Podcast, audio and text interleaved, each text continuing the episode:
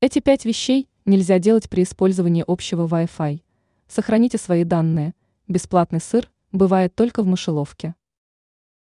Точки бесплатного беспроводного интернета сейчас есть практически в каждом аэропорту, автобусной станции и даже кафе. И многие используют такие точки для входа в интернет. Но является ли такое поведение правильным?